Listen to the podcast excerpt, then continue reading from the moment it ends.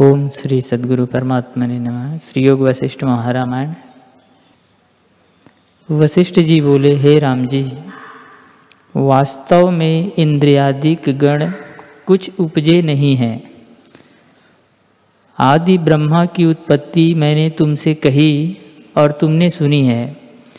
जैसे आदि जीव पुर्यष्टक का रूप ब्रह्म उपजे हैं, वैसे ही और भी सब उपजे हैं। हे राम जी, जीव पुर्यष्टका में स्थित होकर जैसी जैसी भावना करता है, वैसा ही वैसा भाषित होने लगा है। और फिर उसी की सत्ता पाकर अपने अपने विषय को ग्रहण करने लगा है। वास्तव में इंद्रियाँ भी कुछ वस्तु नहीं सब आत्मा के आभास से चेतती है। इंद्रियाँ और इंद्रियों के विषय संवेदन से उपजे हैं। ये जैसे उपजे हैं, सो तुमसे कह चुके हैं।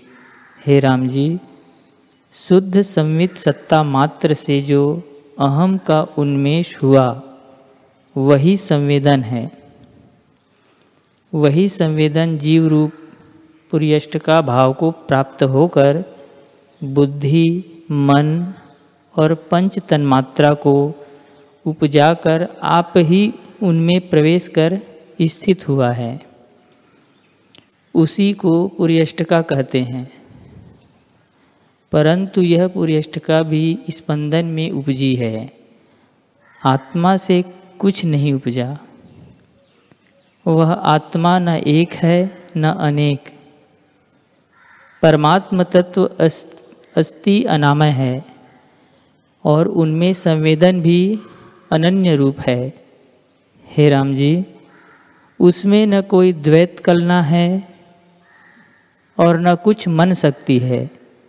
केवल शांत सत्ता है, उसी को परमात्मा कहते हैं। वह मन सहित सट इंद्रियों से अतीत, अचैत्य और चिन्मात्र है। उससे जीव उत्पन्न हुआ है। यह भी मैं उपदेश के निमित्त कहता हूँ। वास्तव में कुछ उपजा नहीं, केवल भ्रम मात्र है।